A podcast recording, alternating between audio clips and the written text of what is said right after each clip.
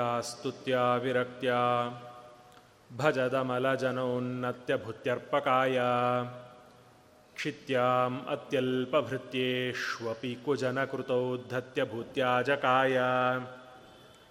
कर्त्रे धर्त्रे च हर्त्रे हयमुखहरये अमुत्रपात्रे नमस्ते।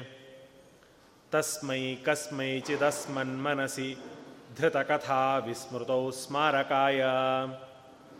ओष्टापिधानानकुली दन्तैः परिवृता पविः सर्वस्यैवाच ईशाना चारुमाम् इह वादयेत्। अशेषवाग्जाड्यमलापहन्त्री नवं नवं स्पष्टसुवाक्प्रदायिनी ममेह जिह्वाग्रसुरङ्गनर्तकी भवप्रसन्ना वदने च मे श्रीः बुद्धिर्बलं यशोधैर्यं निर्भयत्वम् अरोगता। अजाड्यं वाक्पटुत्वं च हनुमत्स्मरणाद्भवेत् नमोऽस्तु तात्विकाः देवाः विष्णुभक्तिपरायणाः। धर्ममार्गे प्रेरयन्तु भवन्तः सर्व एव हि। आपादमौलिपर्यन्तं गुरूणाम् आकृतिं स्मरेत्। तेन विघ्नाः प्रणश्यन्ति सिद्ध्यन्ति च मनोरथाः ಧರ್ಮವಿಜ್ಞಾನ ವೈರಾಗ್ಯ ಪರಮೈಶ್ವರ್ಯ ಶಾಲಿನಃ ವಿಶ್ವೇಶತೀರ್ಥ ಶ್ರೀಪಾದಾನ್ ವಂದೇ ವಿದ್ಯಾಗುರೋನ್ಮಮ. ವೇದೇಶಮುನಿ ಸತ್ಪಾದ ಸೇವಾ ಸಂಪ್ರಾಪ್ತ ವೈಭವಾನ್ ಯಾದವಾರ್ಯಾನ್ ವರಸುಧಾ ಟೀಕಾಕಾರಾನ್ ವಯಂ ನುಮಃ. ಶ್ರೀ ಗುರುಭ್ಯೋ ನಮಃ. ಹರಿ ಓಂ.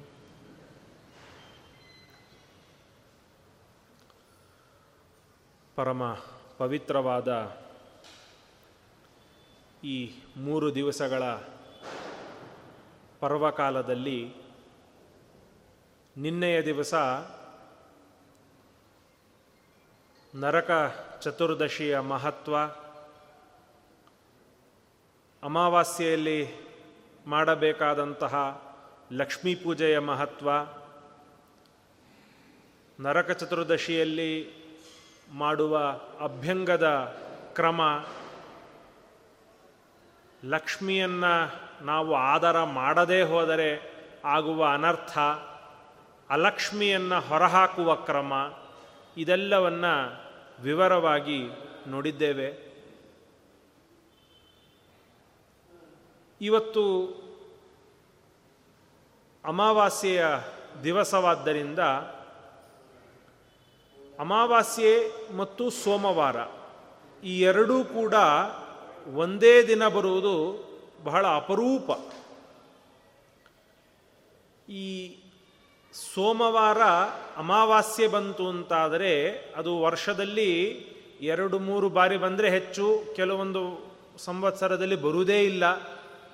ಬಂದಾಗ ವಿಶೇಷವಾಗಿ ನಾವು ಅಶ್ವತ್ಥ ವೃಕ್ಷದ ಉಪಾಸನೆ, ಅಶ್ವತ್ಥ ವೃಕ್ಷದ ಪೂಜೆ, ಪ್ರದಕ್ಷಿಣೆ ಇವುಗಳನ್ನು ನಡೆಸಬೇಕು.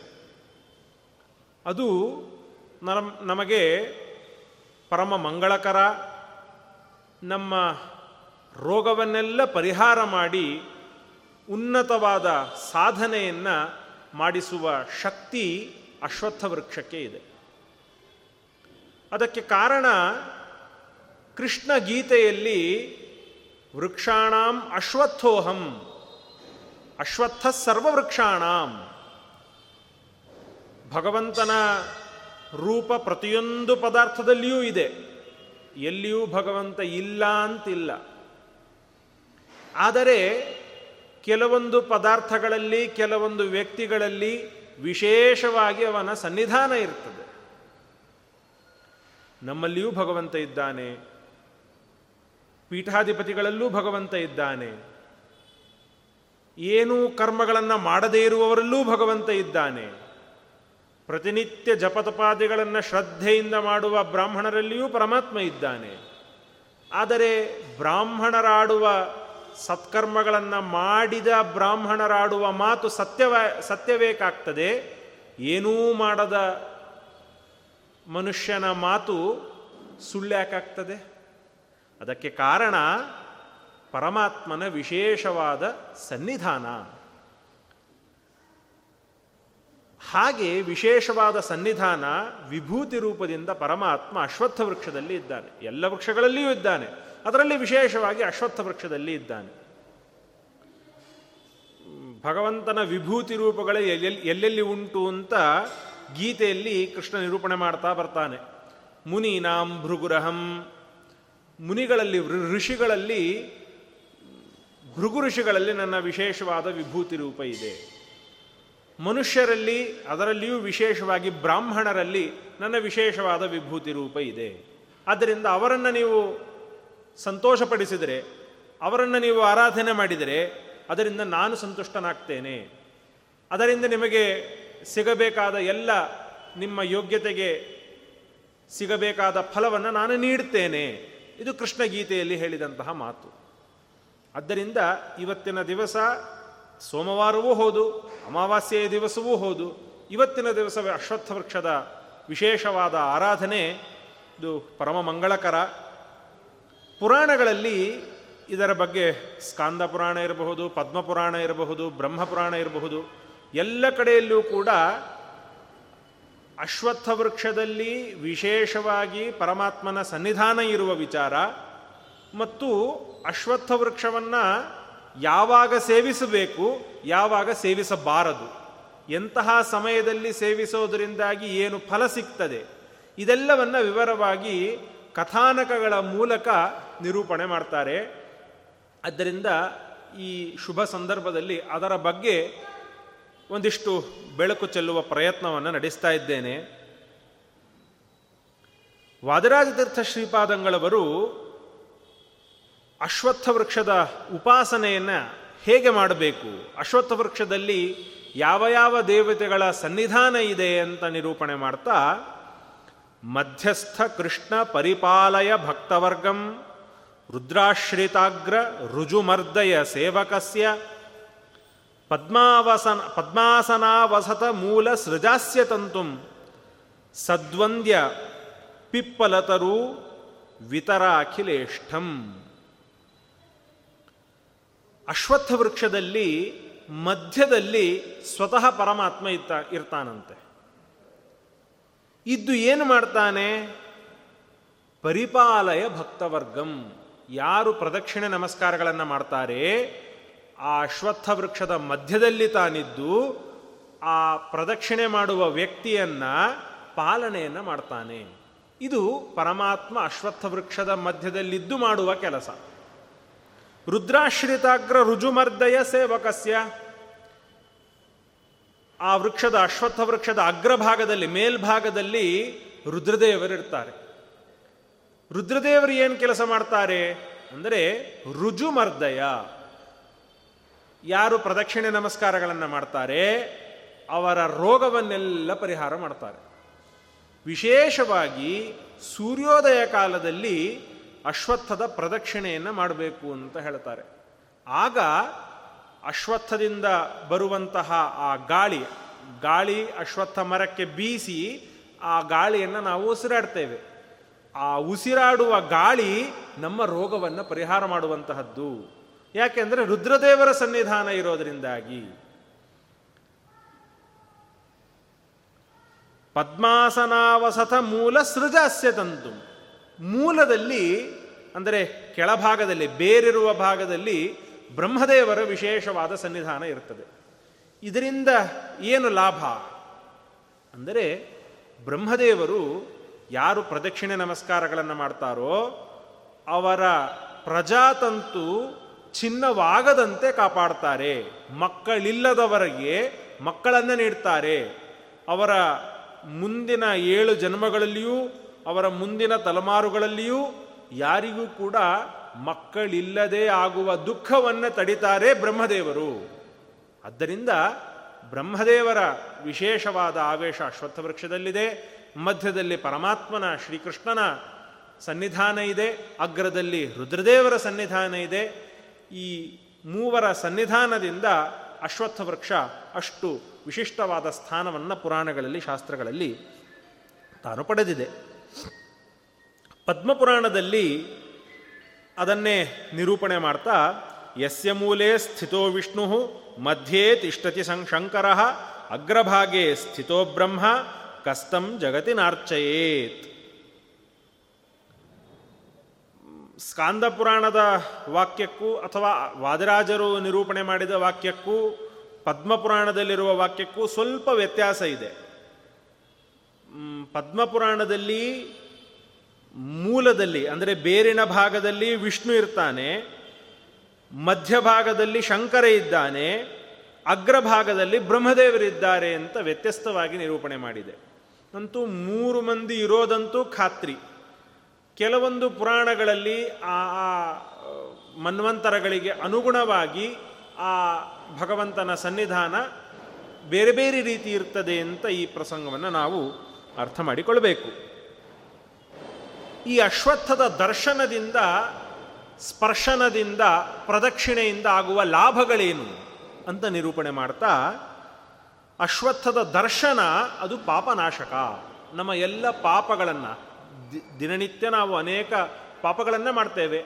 ಆ ಪಾಪಗಳನ್ನು ಬೆಳಗಿನ ಜಾವ ನಾವು ಅಶ್ವತ್ಥದ ದರ್ಶನ ಅಶ್ವತ್ಥ ವೃಕ್ಷದ ದರ್ಶನದಿಂದ ಆ ಪಾಪಗಳನ್ನು ಕಳೆದುಕೊಳ್ತೇವೆ ಅದನ್ನು ಸ್ಪರ್ಶ ಮಾಡಬೇಕು. ಆ ಅಶ್ವತ್ಥ ವೃಕ್ಷವನ್ನು ಸ್ಪರ್ಶ ಮಾಡಬೇಕು.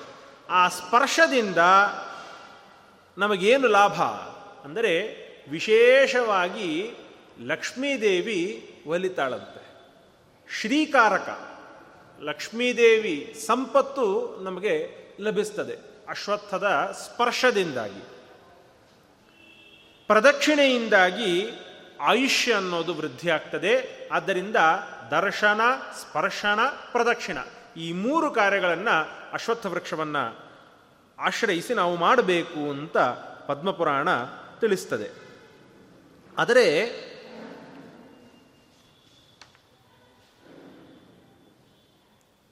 ಈ ಅಶ್ವತ್ಥ ಪ್ರದಕ್ಷಿಣದಿಂದ ಕೇವಲ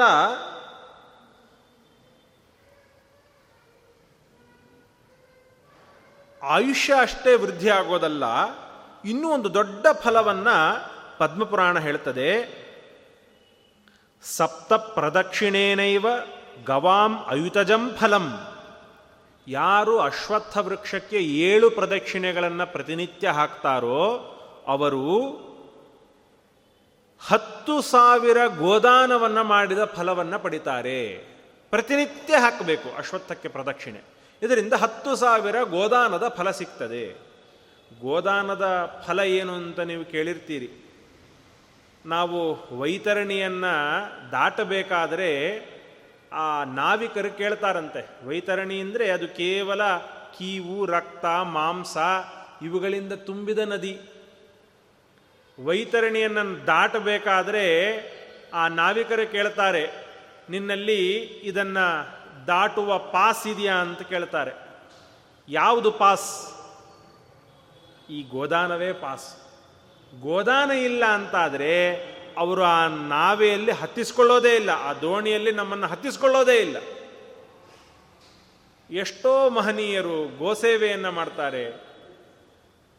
ನಮ್ಮ ಪೂಜ್ಯರಾದ ಕಿರಿಯ ಪೇಜಾವರ ಶ್ರೀಪಾದಂಗಳವರು ವಿಶ್ವ ಪ್ರಸನ್ನತೀರ್ಥ ಶ್ರೀಪಾದಂಗಳವರು ನೀಲಾವರದಲ್ಲಿ ಒಂದು ಗೋಶಾಲೆಯನ್ನು ಕಟ್ಟಿದ್ದಾರೆ. ನೀವು ಉಡುಪಿ ಪ್ರಾಂತಕ್ಕೆ ಹೋದಾಗ ಒಮ್ಮೆ ಆ ಗೋಶಾಲೆಯನ್ನು ನೋಡಿ ಬರಬೇಕು. ಎಷ್ಟೋ ಸಾವಿರ ಸಾವಿರ ಹಸುಗಳಿದೆ. ಅದರಲ್ಲಿ ಹಾಲು ಕೊಡೋದು ಬೆರಳೆಣಿಕೆಯಷ್ಟು ಹಸುಗಳು. ಹಾಲು ಕೊಡುವ ಹಸುಗಳು ಅಂದರೆ ಹಸುವನ್ನು ಕಟ್ತಾರೆ, ಅದರಿಂದ ಹಾಲನ್ನು ಮಾರಾಟ ಮಾಡ್ತಾರೆ, ಇವರು ಶ್ರೀಮಂತರಾಗ್ತಾರೆ ಅಂತ ತಪ್ಪು ತಿಳಿಬೇಡ್ರಿ. ರೋಗಗ್ರಸ್ತ ಹಸು, ಹಸುಗಳು ತೊಂಬತ್ತರಷ್ಟು. ಹತ್ತು ಪರ್ಸೆಂಟ್ ಹಸುಗಳು ಮಾತ್ರ ಅವು ಹಾಲನ್ನು ನೀಡುತ್ತವೆ. ಆ ಗೋವುಗಳನ್ನು ಸಂರಕ್ಷಣೆ ಮಾಡಲಿಕ್ಕೆ ಪಣ ತೊಟ್ಟು ನಿಂತಿದ್ದಾರೆ ಆ ಶ್ರೀಗಳು. ಅಂತಹ ಗೋವುಗಳಿಗೆ, ಅಂತಹ ಮಹನೀಯರಿಗೆ ನಾವು ಕೊಡುವ ದ್ರವ್ಯದಾನ ನಮ್ಮನ್ನು ವೈತರಣಿಯನ್ನು ದಾಟಿಸ್ತದೆ. ವೈತರಣಿಯನ್ನು ದಾಟದೇ ಹೋದರೆ ಮುಂದೇನೂ ಇಲ್ಲವೇ ಇಲ್ಲ. ವೈತರಣಿಯನ್ನು ದಾಟಲೇಬೇಕು ಒಬ್ಬ ಜೀವ. ಅದರಿಂದ ವೈತರಣಿಯನ್ನು ದಾಟುವ ಪ್ರಯತ್ನ ಗೋದಾನದ ಮೂಲಕ ನಾವು ಮಾಡಬೇಕು. ಅದು ಈ ಗೋದಾನವನ್ನು ಮಾಡಿದ ಫಲ ಈ ಅಶ್ವತ್ಥ ವೃಕ್ಷದಿಂದಲೂ ಕೂಡ, ಅಶ್ವತ್ಥ ವೃಕ್ಷದ ಪ್ರದಕ್ಷಿಣೆಯಿಂದಲೂ ಕೂಡ ಸಿಗ್ತದೆ ಅಂತ ಪದ್ಮಪುರಾಣ ತಿಳಿಸ್ತದೆ. ಅದರರ್ಥ ಯಾರು ಗೋವಿಗೆ ಅಶ್ವತ್ಥ ಪ್ರದಕ್ಷಿಣೆ ಮಾಡಿದ್ದೇವೆ, ಗೋವಿಗೆ ಸೇವೆಯನ್ನು ಮಾಡಿಸೋದು ಬೇಡ, ಗೋಗ್ರಾಸವನ್ನು ಕೊಡೋದು ಬೇಡ ಅಂತ ಬಿಡಬೇಡ್ರಿ. ಪುರಾಣಗಳ ಸ್ಪಿರಿಟನ್ನು ನಾವು ಅರ್ಥ ಮಾಡಿಕೊಳ್ಳಬೇಕು. ಅಶ್ವತ್ಥ ಪ್ರದಕ್ಷಿಣೆಯ ಮಹತ್ವವನ್ನು ಅರ್ಥ ಮಾಡಿಕೊಂಡು ಆ ಅಶ್ವತ್ಥದ ಪ್ರದಕ್ಷಿಣೆಯನ್ನು ನಡೆಸಬೇಕು. ನಾವು ಕೈಲಾದರೆ ಅಶ್ವತ್ಥ ಮರವನ್ನು ನೆಡಬೇಕಂತೆ. ನಮ್ಮ ದೊಡ್ಡ ಸೈಟ್ ಇತ್ತು ಅಂತಾದರೆ ಅಥವಾ ವಿಶಾಲವಾದ ಪ್ರದೇಶ ಇತ್ತು ಅಂತಾದರೆ ಅಶ್ವತ್ಥ ವೃಕ್ಷವನ್ನು ನೆಡಬೇಕು. ಅಶ್ವತ್ಥ ವೃಕ್ಷವನ್ನು ನೆಟ್ಟರೆ ಏನು ಫಲ? ಅಂದರೆ ಅಶ್ವತ್ಥಸ್ಯೈಕವೃಕ್ಷಸ್ಯ ರೋಪಣೆ ಯತ್ಫಲಂ ಲಭೇತ್, ತಥೈವ ಚಂಪಕೇರ್ಕೆ ಚ, ತ್ರಯಾಣಾಂ ರೋಪಣೇಪಿ ಚ. ಅಷ್ಟೌ ಬಿಲವಸ್ಯೈವ, ನ್ಯಗ್ರೋಧಾಶ್ಚೈವ ಸಪ್ತ ಚ, ನಿಂಬಸ್ಯ ದಶವೃಕ್ಷಾಶ್ಚ, ಫಲಂ ಚೈಷಾಂ ಸಮಂ ಭವೇತ್. ಒಂದು ಅಶ್ವತ್ಥ ವೃಕ್ಷವನ್ನು ನೆಟ್ಟರೆ ಮೂರು ಸಂಪಿಗೆ ಮರ, ಮೂರು ಎಕ್ಕೆ ಮರ, ಎಕ್ಕೆ ಗಿಡ, ಏಳು ಆಲದ ಮರ ಎಂಟು ಬಿಲ್ವಪತ್ರ ಮರ, ಹತ್ತು ನಿಂಬೆಯ ಮರ. ಇಷ್ಟನ್ನು ನೆಟ್ಟರೆ ಏನು ಫಲ ಸಿಗ್ತದೋ? ಒಂದೊಂದು ಮರವನ್ನು ನೆಟ್ಟರೂ ಅಷ್ಟು ಒಬ್ಬ ಮನುಷ್ಯನಿಗೆ ಅದರ ನೆರಳು, ಅದರಿಂದ ಸಿಗುವ ಲಾಭ ಅನೇಕ. ಆದ್ದರಿಂದ ಅದನ್ನು ಒಂದು ಮರವನ್ನು ನೆಟ್ಟರೂ ಅನೇಕ ಪುಣ್ಯ ಲಭಿಸ್ತದೆ ಅಂತ ಪುರಾಣಗಳು, ಶಾಸ್ತ್ರಗಳು ನಿರೂಪಣೆ ಮಾಡ್ತವೆ. ಈ ಎಲ್ಲ ವೃಕ್ಷಗಳನ್ನು ನೆಟ್ಟರೆ ಏನು ಫಲ ಸಿಗಬೇಕೋ ಅದೆಲ್ಲ ಫಲ ಕೇವಲ ಅಶ್ವತ್ಥ ವೃಕ್ಷವನ್ನು ನೆಟ್ಟರೆ ನಮಗೆ ಸಿಗ್ತದೆ. ಆದ್ದರಿಂದ ಅಶ್ವತ್ಥ ವೃಕ್ಷವನ್ನು ನೆಡುವ ಪ್ರಯತ್ನವನ್ನು ಮಾಡಬೇಕು. ಅಷ್ಟೇ ಅಲ್ಲ, ಎಲ್ಲಿಯಾದರೂ ನದೀ ತೀರದಲ್ಲಿ ಅಶ್ವತ್ಥ ವೃಕ್ಷ ಇತ್ತು ಅಂತಾದರೆ, ಆ ಅಶ್ವತ್ಥ ವೃಕ್ಷದ ಯಾವುದೇ ಮರ ಆದರೂ ಕೂಡ ಆ ಮರದಿಂದ ಎಲೆಗಳು ಉದುರ್ತಾವೆ. ಅದು ನೆಲದ ಮೇಲೆ ಬೀಳ್ತವೆ. ಅದೇ ನದಿಯ ತೀರದಲ್ಲಿರುವ ಅಶ್ವತ್ಥ ವೃಕ್ಷದಿಂದ ಎಲೆಗಳು ಉದುರಿ, ಆ ಎಲೆಗಳು ಪರ್ವಕಾಲದಲ್ಲಿ ನದಿಗೆ ಬಿತ್ತು ಅಂತಾದರೆ ಒಂದೊಂದು ಎಲೆಯೂ ಕೂಡ ಒಂದೊಂದು ಪಿಂಡದ ಸಮಾನ ಅಂತ ಹೇಳ್ತಾರೆ. ಅಂದರೆ ಆ ಎಲೆ ನೀರಿನಲ್ಲಿ ಬಿದ್ದಾಗ ಅದನ್ನು ಪಿಂಡ ಅಂತ ಸ್ವೀಕಾರ ಮಾಡಿ ಪಿತೃಗಳು ಸಂತುಷ್ಟರಾಗ್ತಾರೆ. ಆದ್ದರಿಂದ ಅಶ್ವತ್ಥ ವೃಕ್ಷದ ಎಲೆ ಬಿದ್ದರೆ ಒಂದು ಶ್ರಾದ್ದ ಮಾಡಿ ಪಿಂಡ ಕಟ್ಟಿದ ಫಲ ಸಿಗಬೇಕಾದರೆ ಅಶ್ವತ್ಥ ವೃಕ್ಷದ ವೈಶಿಷ್ಟ್ಯ ಏನು ಅಂತ ನಾವು ಅರ್ಥ ಮಾಡಿಕೊಳ್ಳಬೇಕು ಆದ್ದರಿಂದ ಅಶ್ವತ್ಥ ವೃಕ್ಷವನ್ನು ಸೇವಿಸಬೇಕು.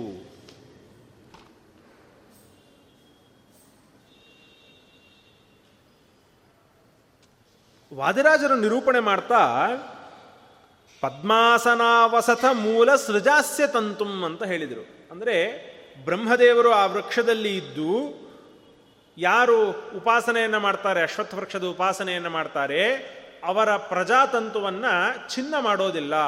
ಅವರ ಕುಲ ಬೆಳಗುವಂತೆ ಮಾಡ್ತಾರೆ ಅಂತ ತಿಳಿಸಿದರು. ಅದಕ್ಕೆ ಸಂವಾದಿಯಾಗಿ ಪುರಾಣದಲ್ಲಿ ಒಂದು ಕಥೆಯನ್ನು ಹೇಳ್ತಾರೆ.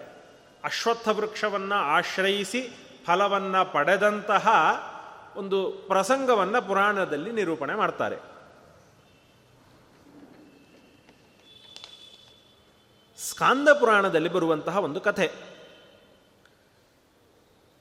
ಹಿಂದೆ ರುಚಿಕ ಋಷಿಗಳು ಅಂತ ಒಬ್ಬರಿದ್ರು. ಆ ರುಚಿಕ ಋಷಿಗಳ, ರುಚಿಕ ಋಷಿಗಳು ಭೃಗು ಋಷಿಗಳ ಮಕ್ಕಳು. ಅಂದರೆ ಯಾರಲ್ಲಿ ವಿಶೇಷವಾಗಿ ಪರಮಾತ್ಮನ ವಿಭೂತಿ ರೂಪ ಇದೆಯೋ, ಸನ್ನಿಧಾನ ಇದೆಯೋ, ಅಂತಹ ಭೃಗು ಋಷಿಗಳ ಮಕ್ಕಳು ರುಚಿಕ ಋಷಿಗಳು. ಅವರು ಒಮ್ಮೆ ತೀರ್ಥಯಾತ್ರೆ ಮಾಡ್ತಾ ಗಾಧಿ ದೇಶದ ಗಾಧಿ ಮಹಾರಾಜನ ಹತ್ರ ಬರ್ತಾರಂತೆ. ಆ ರಾಜ್ಯದಲ್ಲಿ ಭೋಜಕೂಟ ಅಂತ ಒಂದು ವನ. ಆ ವನಕ್ಕೆ ಅವರು ಪ್ರವೇಶವನ್ನು ಮಾಡ್ತಾರೆ. ಅಲ್ಲಿ ಕೌಶಿಕಿ ನದಿ ಹರಿತಾ ಇರ್ತದೆ. ಶುಭ್ರವಾದ ಮನಸ್ಸಿಗೆ ಪ್ರಫುಲ್ಲತೆಯನ್ನು ತಂದುಕೊಡುವಂತಹ ಪ್ರದೇಶ. ನಾನು ಇಲ್ಲಿ ಪಿತೃತರ್ಪಣಾದಿಗಳನ್ನು ಮಾಡ್ತೇನೆ ಅಂತ ತಪಸ್ಸಿಗೆ ಅಂತ ಕೂಡ್ತಾರೆ. ಅದೇ ಸಮಯಕ್ಕೆ ಸಲ್ಲಕ್ಷಣಗಳಿಂದ ಕೂಡಿದಂತಹ ಸುಂದರಳಾದ ಒಂದು ಕನ್ಯೆ ಬರ್ತಾಳೆ. ಯಾರು ಅಂತ ವಿಚಾರಿಸ್ತಾರೆ, ನಾನು ಬೇರೆ ಯಾರೂ ಅಲ್ಲ, ಈ ಗಾಧಿ ದೇಶದ ರಾಜನ ಮಗಳು, ರಾಜಕನ್ಯೆ ನಾನು ಅಂತ ಆಕೆ ಹೇಳ್ತಾಳೆ. ಅವಳ ಹೆಸರು ಸುವ್ರತೆ ಅಂತ. ಅವಳನ್ನು ನೋಡಿ ಮೋಹಿತರಾಗ್ತಾರೆ. ರುಚಿ ಕೃಷಿಗಳಿಗೆ ಇವಳನ್ನು ಮದುವೆ ಆಗಬೇಕು ಅಂತ ಆಸೆ ಆಗ್ತದೆ. ಕೇಳ್ತಾರೆ ಆಕೆ ಹೇಳ್ತಾಳೆ, ನನ್ನ ಕೈನಲ್ಲಿ ಏನೂ ಇಲ್ಲ. ನನ್ನ ತಂದೆ ಒಪ್ಪಿದರು ಅಂತಾದರೆ ನಾನು ನಿಮ್ಮನ್ನು ಮದುವೆ ಆಗ್ತೀನಿ ಅಂತ ಹೇಳ್ತಾಳೆ. ಸರಿ ಅಂತ ಆ ಗಾಧಿರಾಜನ ಹತ್ತಿರ ಬಂದು ಕೇಳ್ತಾರೆ ರುಚಿಕ ಋಷಿಗಳು ನಿನ್ನ ಮಗಳನ್ನು ಮದುವೆ ಆಗಬೇಕು ಅಂತ ನನಗೆ ಮನಸ್ಸಾಗಿದೆ. ಆದ್ದರಿಂದ ನೀನು ನನ್ನ, ನಿನ್ನ ಮಗಳನ್ನು ನನಗೆ ಮದುವೆ ಮಾಡಿಕೊಡು ಅಂತ ಕೇಳ್ತಾರೆ. ರುಚಿಕ ಋಷಿಗಳು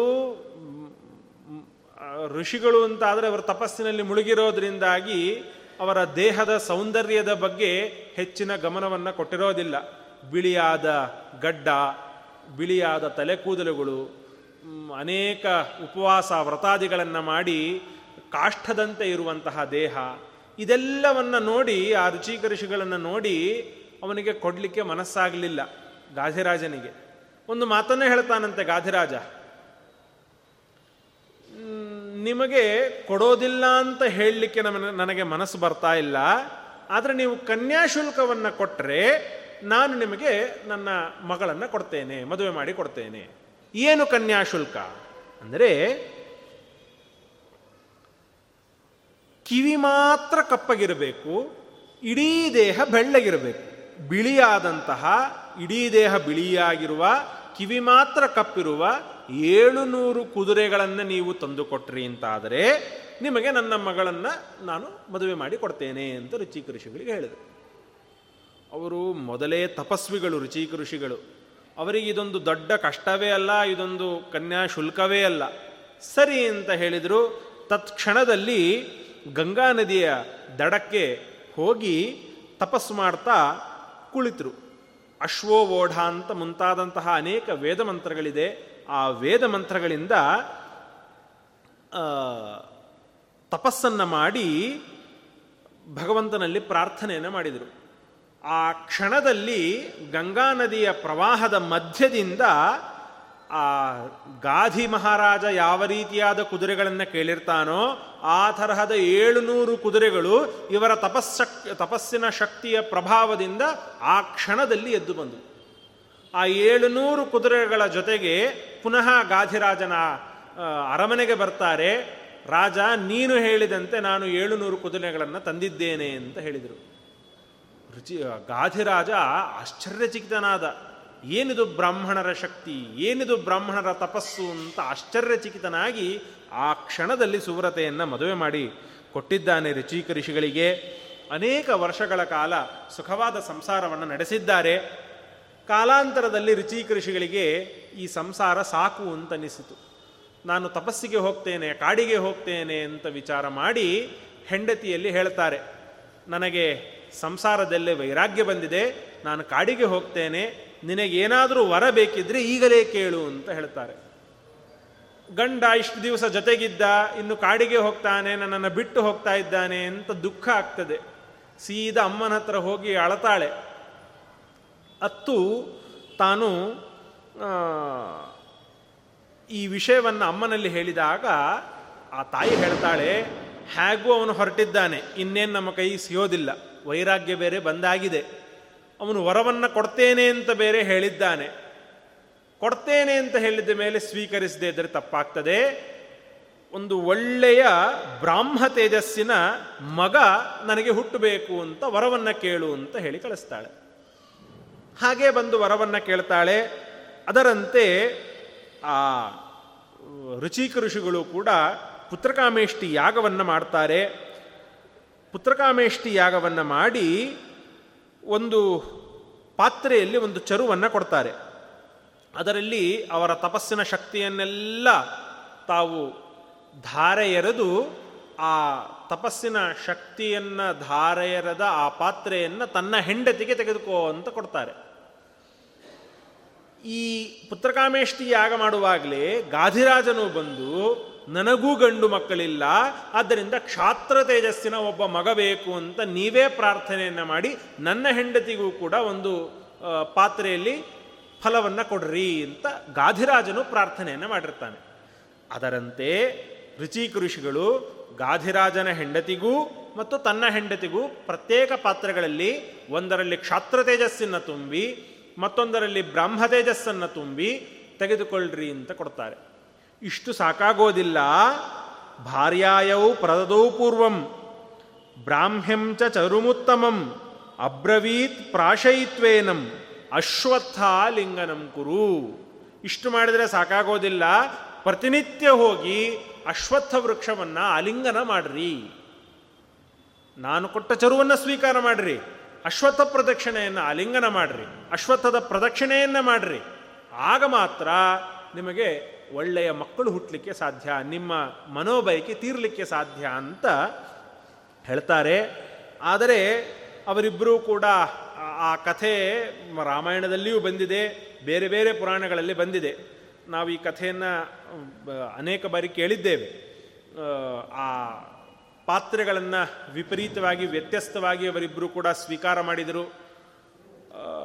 ರುಚಿಕ ಋಷಿಗಳಿಗೆ ಅದರ ಅನುಭವ ಬಂತು.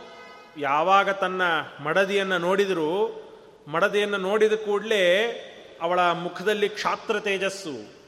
ಅವಳು ಮಾಡುವ ಕೆಲಸ ಎಲ್ಲ ಕ್ಷಾತ್ರ ತೇಜಸ್ಸಿನಿಂದ ಕೂಡಿದ ಕೆಲಸವನ್ನು ಮಾಡ್ತಾ ಇದ್ಲು. ಆವಾಗವಾಗ ಸಿಟ್ಟಾಗ್ತಾ ಇದ್ಲು. ಆ ಸಿಟ್ಟು, ಕೋಪ ಇವುಗಳನ್ನೆಲ್ಲ ನೋಡಿದ ಕೂಡಲೇ ಇವಳು ವ್ಯತ್ಯಸ್ತವಾಗಿ ಚರುವನ್ನು ಸ್ವೀಕಾರ ಮಾಡಿದ್ದಾಳೆ ಅಂತ ತಿಳಿತು. ಅದನ್ನೇ ಹೇಳ್ತಾರೆ ಶಾಸ್ತ್ರದಲ್ಲಿ, ಯಾದೃಶಾಹ ದೋಹದಾಹ ಸಂತಿ ಸಗರ್ಭಾಣಾಂಚ ಯೋಷಿತಾಂ ತಾದೃಗೇವ ಸ್ವಭಾವೇನ ತಾಸಾಂ ಪುತ್ರೋತ್ರ ಜಾಯತೆ. ಹೆಣ್ಣು ಮಕ್ಕಳು ಬಸರಿಯಾಗಿರುವಾಗ ಯಾವ ರೀತಿ ತಮ್ಮನ್ನ ತಾವು ಮನಸ್ಸನ್ನ ಕಂಟ್ರೋಲ್ ಇಟ್ಟುಕೊಂಡಿರ್ತಾರೆ ತಮ್ಮನ್ನು ತಾವು ರಕ್ಷಣೆಯನ್ನು ಮಾಡಿಕೊಳ್ತಾರೆ, ಆ ತರಹದ ಮಕ್ಕಳು ಹುಟ್ಟುತ್ತಾರಂತೆ ಆ ಪ್ರತಿನಿತ್ಯ ಮನೆಯಲ್ಲಿ ಗಂಡನ ಜೊತೆಗೋ, ಅತ್ತೆಯ ಜೊತೆಗೋ ಜಗಳ ಆಡುವುದು ಆ ಸಮಯದಲ್ಲಿ, ಅಥವಾ ಮನಸ್ಸಿನಲ್ಲಿ ಶಾಂತತೆ ಇಲ್ಲದಿರೋದು, ಹೀಗೆಲ್ಲ ಇದ್ದರೆ ಆ ಬಸರಿಯ ಸಮಯದಲ್ಲಿ ಮಕ್ಕಳು ಕೂಡ ಕೋಪಿಷ್ಠರಾದಂತಹ ನಮ್ಮ ಕೈಗೆ ಹತ್ತದೇ ಇರುವಂತಹ ಮಕ್ಕಳು ಹುಟ್ಟುತ್ತಾರೆ. ಆದ್ದರಿಂದ ಗರ್ಭಧಾರಣೆ ಮಾಡಿದಾಗ ಸ್ತ್ರೀಯರು ಪ್ರಶಾಂತ ಚಿತ್ತರಾಗಿರಬೇಕು, ಭಗವಂತನಲ್ಲೇ ಮನಸ್ಸನ್ನು ನೆಡಬೇಕು, ಆಗಷ್ಟೇ ಸತ್ಪುತ್ರರು ಹುಟ್ಟಲಿಕ್ಕೆ ಸಾಧ್ಯ. ಆದ್ದರಿಂದ ಗರ್ಭ ಧರಿಸಿದಾಗ ಹೆಣ್ಣುಮಕ್ಕಳು ಬಹಳ ಜಾಗರೂಕರಾಗಿರಬೇಕು ಅಂತ ಶಾಸ್ತ್ರ ಎಚ್ಚರಿಸ್ತದೆ. ಅದರಿಂದ ಮುಂದೆ ಪ್ರಾರ್ಥನೆ ಮಾಡಿದ್ಲು, ನನ್ನಿಂದ ತಪ್ಪಾಗಿದೆ, ಆದ್ದರಿಂದ ನನಗೆ ಬ್ರಹ್ಮ ತೇಜಸ್ಸಿನ ಮಗ ಬೇಕೇ ಬೇಕು ಅಂತ ರುಚಿಕ ಪ್ರಾರ್ಥನೆ ಮಾಡಿದ್ಲು. ರುಚಿಕ ಆಗಲಿ ನಿನ್ನಿಂದ ತಪ್ಪಾಗಿದೆ, ಆ ತಪ್ಪನ್ನು ನನ್ನ ಹತ್ರ ಬಂದು ತಿಳಿಸಿದ್ದೀಯ. ಆದ್ದರಿಂದ ಮಗ ಬ್ರಹ್ಮವರ್ಚಸ್ವಿಯಾದಂತಹ ಜಮದಗ್ನಿ ಎಂಬ ಮಗ ಹುಟ್ಲಿ, ಮೊಮ್ಮಗ ಕ್ಷಾತ್ರ ತೇಜಸ್ಸಿನ ಮಗ ಹುಟ್ಲಿ. ಈ ನೀನು ತಿಂದಂತಹ ಚರು ವ್ಯರ್ಥ ಆಗಬಾರ್ದಲ್ಲ. ಆದ್ದರಿಂದ ಆ ಚರುವಿಗೆ ಅನುಗುಣವಾಗಿ ಕ್ಷಾತ್ರ ತೇಜಸ್ಸಿನ ಮೊಮ್ಮಗ ಹುಟ್ಲಿ.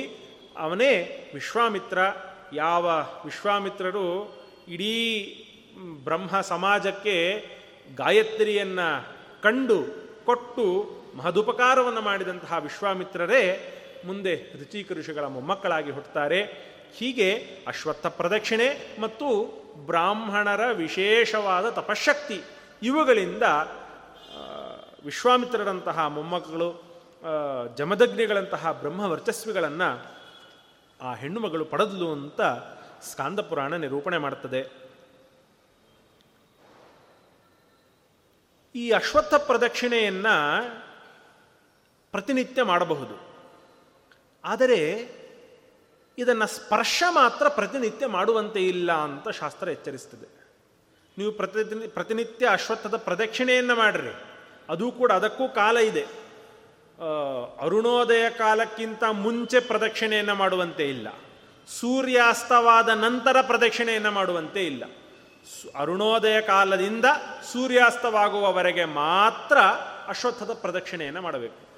ಎಷ್ಟೋ ಮಂದಿ ಸೂರ್ಯಾಸ್ತವಾದ ನಂತರ ಈ ವೃಕ್ಷದ ಎಲೆಗಳನ್ನು ಕಿತ್ತುತ್ತಾರೆ, ಹೂವುಗಳನ್ನು ಕಿತ್ತುತ್ತಾರೆ. ಅದು ಮಹಾಪರಾಧ.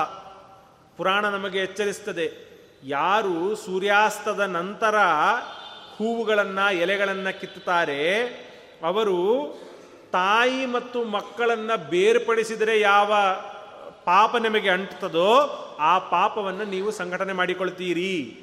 ಆದ್ದರಿಂದ ಸೂರ್ಯಾಸ್ತದ ನಂತರ ಯಾವ ವೃಕ್ಷದ ಎಲೆಯನ್ನೂ ಕಿತ್ತುವಂತೆ ಇಲ್ಲ, ಯಾವ ಪುಷ್ಪವನ್ನೂ ಕಿತ್ತುವಂತೆ ಇಲ್ಲ. ಏನಿದ್ರೂ ಸೂರ್ಯಾಸ್ತದ, ಸೂರ್ಯಾಸ್ತಕ್ಕಿಂತ ಮುಂಚೆ ಅರುಣೋದಯ ಕಾಲದ ನಂತರ. ಆದ್ದರಿಂದ ಇದರ ಬಗ್ಗೆ ಹೆಚ್ಚಿನ ಗಮನವನ್ನು ಹರಿಸಬೇಕು. ವಿಶೇಷವಾಗಿ ಶನಿವಾರದ ದಿವಸ ಮಾತ್ರ ಅಶ್ವತ್ಥ ವೃಕ್ಷವನ್ನು ಸ್ಪರ್ಶ ಮಾಡಬಹುದು. ಶನಿವಾರ ಬಿಟ್ಟು ಬೇರೆ ಯಾವ ದಿವಸವೂ ಕೂಡ ಅಶ್ವತ್ಥ ವೃಕ್ಷವನ್ನು ಸ್ಪರ್ಶ ಮಾಡುವಂತೆ ಇಲ್ಲ. ಇದಕ್ಕೊಂದು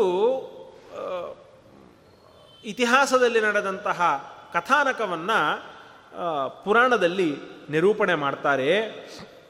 ಹಿಂದೆ ದೇವಾಸುರರೆಲ್ಲರೂ ಕೂಡ ಸೇರಿ ಸಮುದ್ರ ಮಥನವನ್ನು ನಡೆಸಿದರು. ನಾವು ಭಗವತಾದಿ ಪುರಾಣಗಳಲ್ಲಿ ಅದನ್ನು ಕೇಳಿರ್ತೇವೆ.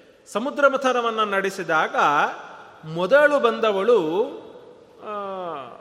ಜ್ಯೇಷ್ಠಾಲಕ್ಷ್ಮಿ ಅಂತ ಕರೀತಾರೆ. ಅಲಕ್ಷ್ಮಿ ಬಂದು, ಕಲಿಯ ಪತ್ನಿಯಾದಂತಹ ಅಲಕ್ಷ್ಮಿ, ಜ್ಯೇಷ್ಠಾಲಕ್ಷ್ಮಿ ಅಂತ ಕರೀತಾರೆ ಅವಳನ್ನು.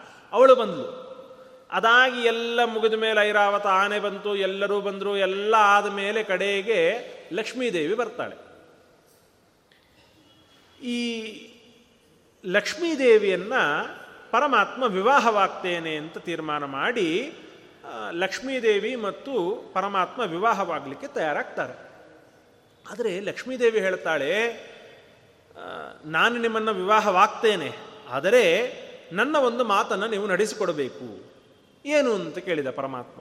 ಅದಕ್ಕೆ ಹೇಳ್ತಾಳೆ, ನೋಡ್ರಿ, ನಾನು ಈಗ ಹುಟ್ಟಿದವಳು. ನನಗಿಂತ ಮುಂಚೆ ನನ್ನ ಅಕ್ಕಳಾದಂತಹ ಜ್ಯೇಷ್ಠ ಲಕ್ಷ್ಮಿ ಹುಟ್ಟಿದ್ದಾಳೆ. ಅವಳ ಮದುವೆ ಆಗದೆ ನಾನು ಮದುವೆ ಆಗೋದಿಲ್ಲ.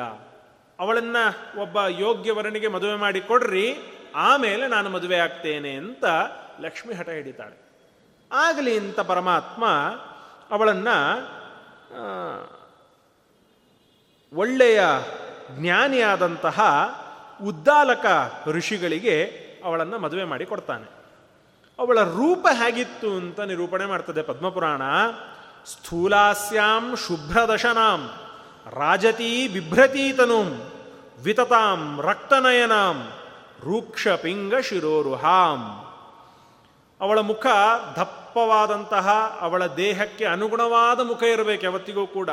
ದೇಹಕ್ಕೆ ಅನುಗುಣವಲ್ಲದ ದಪ್ಪವಾದ ಮುಖ ಸ್ಥೂಲಾಸ್ಯಾಂ ಶುಭ್ರದಶನಾಂ, ಬಿಳಿಯಾದ ಹಲ್ಲು, ರಾಜತೀ ಬಿಭ್ರತೀತನೂ, ವಿತತಾಂ ರಕ್ತನಯನಾಂ, ಕೆಂಪಾದ ಕಣ್ಣು, ಕಂದು ಬಣ್ಣದ ಹೆದರಿ, ಹೆದರುವಂತಹ ಭಯಂಕರವಾದ ಕೆದರಿದ ಕೂದಲುಗಳು. ಹೀಗೆ ಅವಳನ್ನು ನೋಡಿದರೆ ಕೂಡಲೇ ಹೆದರಿಕೆ ಆಗ್ತಿತ್ತು. ಹಾಗೆ ಆ ಜ್ಯೇಷ್ಠ ಲಕ್ಷ್ಮೀ ಇದ್ಲು ಅವಳನ್ನು ಪರಮಾತ್ಮ ಉದ್ದಾಲಕನಿಗೆ ಮದುವೆ ಮಾಡಿಕೊಟ್ರು. ಪರಮಾತ್ಮನೇ ಮದುವೆ ಮಾಡ್ಕೊ ಅಂತ ಹೇಳ್ತಾ ಇದ್ದಾನೆ ಮರುಮಾತಾಡುವಂತೆ ಇಲ್ಲ, ಅವಳು ಹೇಗಿದ್ರೂ ನಾನು ಮದುವೆ ಆಗ್ತೇನೆ ಅಂತ ಉದ್ದಾಲಕ ಋಷಿಗಳು ಕೂಡ ಅವಳನ್ನು ಮದುವೆ ಮಾಡಿಕೊಂಡಿದ್ದಾರೆ. ಮಾಡಿಕೊಂಡು ತಮ್ಮ ಆಶ್ರಮಕ್ಕೆ ಕರೆದುಕೊಂಡು ಹೋದರು. ಆ ಆಶ್ರಮದ ಪರಿಸರವನ್ನು ನೋಡಿದ ಕೂಡಲೇ ಅವಳಿಗೆ ಬಹಳ ದುಃಖ ಆಗಲಿಕ್ಕೆ ಪ್ರಾರಂಭ ಆಯ್ತಂತೆ. ಯಾಕೆ ಅಂದರೆ ಹೇಳಿ ಕೇಳಿ ಅದು ಋಷಿಗಳ ಆಶ್ರಮ. ಅಲ್ಲಿ ಋಷಿಗಳ ಶಿಷ್ಯಂದ್ರೆಲ್ಲರೂ ಕೂಡ ಯಾವಾಗಲೂ ವೇದವನ್ನು ಪಠನೆ ಮಾಡ್ತಾ ಇರ್ತಾರೆ. ಯಜ್ಞ ಯಾಗ ಯಾಗಗಳು ನಡೀತಾ ಇರ್ತವೆ. ಆ ಯಜ್ಞ ಯಾಗಗಳಿಂದ ಹೊರಹೊಮ್ಮುವಂತಹ ಹೊಗೆ ತಿರಾಟಕ್ಕೆ ಅವಳ ತೊಂದರೆಯನ್ನು ಪ್ರಾರಂಭ ಮಾಡಿತು. ಅವಳಿಗೆ ಉಸಿರಾಡಲಿಕ್ಕೆ ಆಗಲಿಲ್ಲಂತೆ ಆ ಪ್ರದೇಶದಲ್ಲಿ. ಕಿವಿಯಲ್ಲಿ ಆ ವೇದದ ಶಬ್ದಗಳನ್ನು ಕೇಳಿದ ಕೂಡಲೇ ಕಿವಿ ನೋವು ಆಗಲಿಕ್ಕೆ ಪ್ರಾರಂಭ ಆಯಿತು. ಹೀಗೆ ಆ ಪ್ರದೇಶದಲ್ಲಿ ಅವಳಿಗೆ ಒಂದು ಕ್ಷಣ ನಿಲ್ಲಲಿಕ್ಕೆ ಆಗಲಿಲ್ಲ. ಆಗ ಲಕ್ಷ್ಮಿ ಹೇಳ್ತಾಳೆ, ನಹಿ ವಾಸೋನುರೂಪೋ ಯವೇದ್ ಅಧ್ವನಿಯುತೋ ಮಮ ನಾತ್ರ ಭೋ ಬ್ರಹ್ಮನ್ ನಯಸ್ವಾನ್ ಅತ್ರ ಮಾಚಿರಂ. ಒಂದು ಕ್ಷಣವೂ ನನಗೆ ಇರಲಿಕ್ಕೆ ಆಗ್ತಾ ಇಲ್ಲ. ದಯವಿಟ್ಟು ನೀವು ನನ್ನನ್ನು ಇಲ್ಲಿಂದ ಕರೆದುಕೊಂಡು ಹೋಗ್ರಿ ಅಂತ ಉದ್ದಾಲಕರಲ್ಲಿ ಪ್ರಾರ್ಥನೆಯನ್ನು ಮಾಡ್ತಾಳೆ. ಆಗ ಉದ್ದಾಲಕರು ಕೇಳ್ತಾರೆ, ಸರಿ, ನೀನು ಇಂತಹ ಅದ್ಭುತವಾದ ಒಳ್ಳೆಯ ಪ್ರದೇಶದಲ್ಲೇ ಇರಲ್ಲ ಅಂತ ಹೇಳ್ತಾ ಇದ್ದಿ. ಹಾಗಿದ್ರೆ ನಿನಗೆ ವಾಸಸ್ಥಾನವನ್ನು ನಾನು ಎಲ್ಲಿ ಕಲ್ಪನೆ ಮಾಡಿಕೊಳ್ಳಿ? ನಾನು ನಿನ್ನನ್ನು ಮದುವೆಯಾಗಿ ಬಂದಿದ್ದೇನೆ. ನೀನು ನನ್ನ ಜವಾಬ್ದಾರಿ. ನಿನ್ನನ್ನು ಎಲ್ಲಿಯಾದರೂ ಒಂದು ಕಡೆ ವಾಸಸ್, ನಿನಗೊಂದು ವಾಸಸ್ಥಾನವನ್ನು ಪರಿಕಲ್ಪನೆ ಮಾಡಿ ಕೊಡಬೇಕಾದದ್ದು ನನ್ನ ಜವಾಬ್ದಾರಿ. ಎಲ್ಲಿ ಇರ್ತೀನಿ ನೀನು? ಅಂತ ಕೇಳಿದರು. ಆಗ ಜ್ಯೇಷ್ಠಾಲಕ್ಷ್ಮಿ ಹೇಳ್ತಾಳೆ, ಪರಸ್ಪರಾನುರಾಗೇಣ ದಾಂಪತ್ಯಂ ಯತ್ರ ವರ್ತತೆ ಪಿತೃದೇವಾರ್ಚನಂ ಯತ್ರ ನೈವ ತತ್ರ ವಸಾಮ್ಯಹಂ ಎಲ್ಲಿ ಪರಸ್ಪರ ಅನುರಾಗದಿಂದ ಗಂಡ ಹೆಂಡಂದಿರು ಇರ್ತಾರೋ, ಎಲ್ಲಿ ಪಿತೃದೇ ಪಿತೃಗಳು ದೇವತೆಗಳ ಅರ್ಚನೆ ಪ್ರತಿನಿತ್ಯ ನಡೀತಾ ಇರ್ತದೋ, ಎಲ್ಲಿ ಯಜ್ಞ ಯಾಗಗಳು ನಡೀತಾ ಇರ್ತವೋ, ನೈವ ತತ್ರ ವಸಾಮ್ಯಹಂ. ಅಲ್ಲಿ ಒಂದು ಕ್ಷಣವೂ ನಾನು ವಾಸ ಮಾಡೋದಿಲ್ಲ. ಎಲ್ಲಿ ವಾಸ ಮಾಡ್ತಿ? ಅಂತ ಕೇಳಿದರೆ ಗೋವಧೋ ಮದ್ಯಪಾನಂ ಚ. ಯತ್ರ ಸಂಜಾಯತೆ ನಿಶಂ ಬ್ರಹ್ಮಹತ್ಯಾದಿ ಪಾಪಾನಿ ತಸ್ಮಿನ್ ಸ್ಥಾನೇ ರತಿರ್ಮಮ. ವೃದ್ಧ ಸಜ್ಜನ ವಿಪ್ರಾಣಾಂ ಯತ್ರ ಸ್ಯಾದಪಮಾನನಂ ನಿಷ್ಠುರಂ ಭಾಷಣಂ ಯತ್ರ ತತ್ರ ನಿತ್ಯಂ ತತ್ರ ನಿತ್ಯಂ ವಸಾಮ್ಯಹಂ. ಎಲ್ಲಿ ಗೋವುಗಳ ವಧೆ ನಡೀತದೋ, ಎಲ್ಲಿ ಪ್ರತಿನಿತ್ಯ ಮದ್ಯಪಾನವನ್ನು ಮಾಡ್ತಾರೋ ಮನುಷ್ಯರು ಮದ್ಯ ಸೇವನೆಯನ್ನು ನಡೆಸ್ತಾರೋ? ಎಲ್ಲಿ ಬ್ರಹ್ಮಹತ್ಯೆ ನಡೀತದೋ? ಬ್ರಹ್ಮಹತ್ಯೆ ಅಂತಂದರೆ ಬ್ರಾಹ್ಮಣರನ್ನು ಕೊಲ್ಲಬೇಕು ಅಂತ, ಕೊಲ್ಲೋದೊಂದೇ ಬ್ರಹ್ಮಹತ್ಯೆ ಅಲ್ಲ. ಎಲ್ಲಿ ಬ್ರಾಹ್ಮಣರ ಅವಮಾನ ನಿತ್ಯ ನಡೀತದೋ? ಎಷ್ಟೋ ಮನೆಗಳಲ್ಲಿ ಎಷ್ಟೋ ಜನ ಪಂಡಿತರನ್ನು, ಆಚಾರ್ಯರುಗಳನ್ನು ನಾವು ಮನೆಯಲ್ಲಿ ಬೈಕೊಳ್ಳೋದನ್ನು ಕಾಣ್ತೇವೆ ಅದು ಕೂಡ ಬ್ರಹ್ಮಹತ್ಯೆಗೆ ಸಮಾನವಾದ ಪಾಪ. ಅದಕ್ಕೂ ಬ್ರಹ್ಮಹತ್ಯೆ ಅಂತಲೇ ಹೆಸರು. ಬೇರೆ ಹೆಸರಿಲ್ಲ. ಬ್ರಹ್ಮಹತ್ಯೆ ಅಂದರೆ ಕೇವಲ ಬ್ರಾಹ್ಮಣರನ್ನು ಬ್ರಾಹ್ಮಣರ ಶರೀರವನ್ನು ನಾಶ ಮಾಡೋದೇ ಬ್ರಹ್ಮಹತ್ಯೆ ಅಲ್ಲ. ಮಾನಸಿಕವಾಗಿ ಗೋವುಗಳನ್ನು ಬ್ರಾಹ್ಮಣರನ್ನು ನಿಂದಿಸಿದರೆ ಸಾಕು, ಅದು ಬ್ರಹ್ಮಹತ್ಯೆ, ಗೋಹತ್ಯೆಗೆ ಸಮಾನ. ಬ್ರಹ್ಮಹತ್ಯಾದಿ ಪಾಪಾನಿ ತಸ್ಮಿನ್ ಸ್ಥಾನೇ ರತಿರ್ಮಮ. ಅಲ್ಲಿ ಸ್ಥಿರವಾಗಿ ನಾನು ನಿಂತಿರ್ತೇನೆ. ಅದು ನನ್ನ ವಾಸಸ್ಥಾನ. ಎಲ್ಲಿ ಯಾವ ಮನೆಗಳಲ್ಲಿ ವೃದ್ಧರಿಗೆ ಯಾವ ಬೆಲೆಯೂ ಇರೋದಿಲ್ವೋ ಯಾವ ಯುವಕರು ವೃದ್ಧರನ್ನ ವೃದ್ಧಾಶ್ರಮಗಳಿಗೆ ಸೇರಿಸಿ ತಾವು ಸುಖವಾಗಿರ್ಬೋದು ಅಂತ ಆಲೋಚನೆಯನ್ನು ಮಾಡ್ತಾರೋ, ಅಂತಹವರ ಮನಸ್ಸಿನಲ್ಲಿ ನಾನಿರ್ತೇನೆ ವೃದ್ಧಸ್ಯ ವೃದ್ಧ ಸಜ್ಜನ ವಿಪ್ರಾಣಾಂ ಯತ್ರ ಸ್ಯಾದ ಅಪಮಾನನಂ. ಎಲ್ಲಿ ವೃದ್ಧರಿಗೆ ಅವಮಾನ ನಡೀತದೋ ಅಲ್ಲಿ ನಾನಿರ್ತೇನೆ ಯಾರು ಕೆಟ್ಟ ಕೆಟ್ಟ ಮಾತುಗಳನ್ನು ಆಡಬಾರದ ಮಾತುಗಳನ್ನು ಮನೆಯಲ್ಲಿ ಆಡ್ತಾರೋ ಅಂತಹವರ ಬಾಯಲ್ಲಿ, ಅಂತಹವರ ದೇಹದಲ್ಲಿ ನಾನಿರ್ತೇನೆ, ಅಂತಹವರ ಮನೆಯಲ್ಲಿ ಇರ್ತಾನೆ ಇರ್ತೇನೆ ನಾನು. ಇದು ಅಲಕ್ಷ್ಮಿಯ ವಾಸಸ್ಥಾನಗಳು ಅಂತ ಪಾ, ಪುರಾಣ ನಿರೂಪಣೆ ಮಾಡ್ತದೆ. ಇವತ್ತು ನಮ್ಮ ಸಮಾಜ ಹೇಗಾಗಿದೆ ಅಂದರೆ ಬಹುತೇಕ ಮನೆಗಳು ಲಕ್ಷ್ಮಿಯ ವಾಸಸ್ಥಾನಕ್ಕಿಂತ ಅಲಕ್ಷ್ಮಿಯ ವಾಸಸ್ಥಾನದ ಮನೆಗಳೇ ಜಾಸ್ತಿ ಆಗಿದೆ ಎಲ್ಲ ಕಡೆ ಈ ಎಲ್ಲ ತಪ್ಪುಗಳು ನಡೀತಾ ಇವೆ. ಇದರಿಂದ ಎಚ್ಚೆತ್ತುಕೊಳ್ಳಬೇಕು. ಲಕ್ಷ್ಮಿಯ ವಾಸಸ್ಥಾನ ನಮ್ಮ ಮನೆಯಲ್ಲಿ ಆಗಬೇಕು. ಅಲಕ್ಷ್ಮಿಯನ್ನು ಹೊಡೆದೋಡಿಸಬೇಕು. ಹೀಗೆ ಅಲಕ್ಷ್ಮಿ ತನ್ನ ವಾಸಸ್ಥಾನವನ್ನು ನಿರೂಪಣೆ ಮಾಡಿದಾಗ ಆ ಉದ್ದಾಲಕರಿಗೆ ಬಹಳ ಬೇಸರ ಆಯಿತಂತೆ. ಎಂತಹ ಹೆಂಡತಿಯನ್ನು ನಾನು ಕಟ್ಟಿಕೊಂಡೆ ಪರಮಾತ್ಮ ಹೇಳಿದ ಅಂತ ನಾನು ಕಟ್ಟಿಕೊಂಡೆ, ಇನ್ನು ಮರು ಮಾತನಾಡುವಂತೆ ಇಲ್ಲ. ಪರಮಾತ್ಮ ಏನೇ ಮಾಡಿದರೂ ಕೂಡ ನನ್ನ ಒಳ್ಳೆಯದಕ್ಕೆ ಮಾಡಿರ್ತಾನೆ. ಅದರ ಫಲ ಕಾಲಾಂತರದಲ್ಲಿ ನನಗೆ ಸಿಗ್ತದೆ ಅಂತ ತಾನು ಭಾವಿಸಿ ಆ ಅಲಕ್ಷ್ಮಿಯನ್ನು ನಿನಗೆ ನೀನು ಹೇಳಿದಂತಹ ಸ್ಥಾನವನ್ನು ಹುಡುಕಿಕೊಂಡು ಬರ್ತೇನೆ ಅಂತ ಅವಳನ್ನು ಕೂಡ ಕರೆದುಕೊಂಡು ಆ ಸ್ಥಾನದ ಹುಡುಕುವಿಕೆಗಾಗಿ ಪರ್ಯಟನೆಯನ್ನು ಮಾಡ್ತಾನಂತೆ. ಪರ್ಯಟನೆ ಮಾಡ್ತಾ ಮಾಡ್ತಾ ಒಂದು ಅಶ್ವತ್ಥ ವೃಕ್ಷದ ಕೆಳಗೆ ಆ ಇಬ್ಬರು ದಂಪತಿಗಳು ಬರ್ತಾರೆ. ಬಂದು ಅಲ್ಲಿ ಆ ಲಕ್ಷ್ಮಿಯನ್ನು ನಿಲ್ಲಿಸ್ತಾನಂತೆ. ಉದ್ದಾಲಕ, ನಿಲ್ಲಿಸಿ ಹೇಳ್ತಾನೆ, ನನ್ನ ಜೊತೆಗೆ ಅಷ್ಟೊತ್ತಿಂದ ನಡೀತಾ ಇದ್ದಿ, ನೀನು ಒಂದು ಕಡೆ ಕೂತಿರು, ಈ ಅಶ್ವತ್ಥ ವೃಕ್ಷದ ನೆರಳಿನಲ್ಲಿ ಕೂತಿರು. ನಾನು ನಿನಗೆ ಬೇಕಾದಂತಹ ವಾಸಸ್ಥಾನವನ್ನು ಹುಡುಕಿಕೊಂಡು ಬರ್ತೇನೆ, ನಿನ್ನನ್ನು ಅಲ್ಲಿಗೆ ಕರೆದುಕೊಂಡು ಹೋಗ್ತೇನೆ ಅಂತ ಅವಳಿಗೆ ಅಭಯವನ್ನು ನೀಡಿ ಹೊರಡ್ತಾನೆ, ಹೊರಟವನು ಪುನಃ ಹಿಂತಿರುಗಿ ಬರೋದೇ ಇಲ್ಲ. ಇವಳು ಕಾಯ್ತಾಳೆ ಕಾಯ್ತಾಳೆ, ಅನೇಕ ದಿವಸಗಳ ಕಾಲ ಕಾಯ್ತಾಳೆ, ಆದರೆ ಗಂಡ ಬರಲೇ ಇಲ್ಲ. ಆಗ ಪುನಃ ಅಳ್ಳಲಿಕ್ಕೆ ಪ್ರಾರಂಭ ಮಾಡ್ತಾಳೆ. ಆ ಅಳು ಲಕ್ಷ್ಮೀದೇವಿಗೆ ಕೇಣಿಸ್ತದೆ. ಲಕ್ಷ್ಮೀದೇವಿ ಪುನಃ ಗಂಡನ ಮೊರೆ ಹೋಗ್ತಾಳೆ, ನಾರಾಯಣನ ಮೊರೆ ಹೋಗ್ತಾಳೆ. ಆಗ ನಾ ಲಕ್ಷ್ಮೀನಾರಾಯಣರು ಅಶ್ವತ್ಥ ವೃಕ್ಷದ ಅಡಿಗೆ ಬರ್ತಾರೆ. ಬಂದು ಆ ಅಲಕ್ಷ್ಮಿಯನ್ನು ಸಮಾಧಾನಪಡಿಸಿ ಹೇಳ್ತಾರೆ, ಅಶ್ವತ್ಥ ವೃಕ್ಷಮಾಸಾದ್ಯ ಸದಾ ಲಕ್ಷ್ಮಿ ಸ್ಥಿರಾಭವ, ಮಮಾಂಶ ಸಂಭವೋ ಹ್ಯೇಷ ಆವಾಸಸ್ತೆ ಮಯಾಕೃತಃ ಈ ಅಶ್ವತ್ಥ ವೃಕ್ಷದಲ್ಲಿ ನನ್ನ ವಿಶೇಷವಾದ ಸನ್ನಿಧಾನ ಇದೆ. ಇದೇ ಅಶ್ವತ್ಥ ವೃಕ್ಷದಲ್ಲಿ ನೀನೂ ಕೂಡ ನಿನ್ನ ಸ್ಥಾನವನ್ನು ಕಂಡುಕೋ. ಮಮಾಂಶ ಸಂಭವೋ ಶೇಷ ಆವಾಸಸ್ತೆ ಮಯಾಕೃತಃ ನಿನ್ನ ಗಂಡ ನಿನಗೆ ಬಿಟ್ಟೋದ. ನಿನ್ನನ್ನು ಬಿಟ್ಟೋದ ನಿನಗೊಂದು ಆವಾಸ ಸ್ಥಾನ ಇಲ್ವಲ್ಲ? ಈ ಅಶ್ವತ್ಥ ವೃಕ್ಷವನ್ನೇ ನಿನ್ನ ಆವಾಸ ಸ್ಥಾನ ಅಂತ ತಿಳಿ. ಇಲ್ಲಿ ನಾನೂ ಇದ್ದೇನೆ, ನೀನೂ ಇರು. ಇದರ ಅರ್ಥ ಅಶ್ ಅಲಕ್ಷ್ಮಿಯ ಆವಾಸ ಸ್ಥಾನ ಅಂತ ಅಶ್ವತ್ಥ ವೃಕ್ಷವನ್ನು ಕಡೆಗಾಣಿಸುವಂತೆ ಇಲ್ಲ. ಆದ್ದರಿಂದಲೇ ಅಲಕ್ಷ್ಮಿಯ ಆವಾಸ ಸ್ಥಾನವಾದ್ದರಿಂದಲೇ ಆ ಮರದಲ್ಲಿ, ಆ ಮರದ ಸ್ಪರ್ಶ ಮಾಡುವಾಗ ಶನಿವಾರ ಒಂದು ದಿವಸ ಬಿಟ್ಟು ಬೇರೆ ದಿವಸ ಆ ಮರದ ಸ್ಪರ್ಶವನ್ನು ಮಾಡಬಾರದು.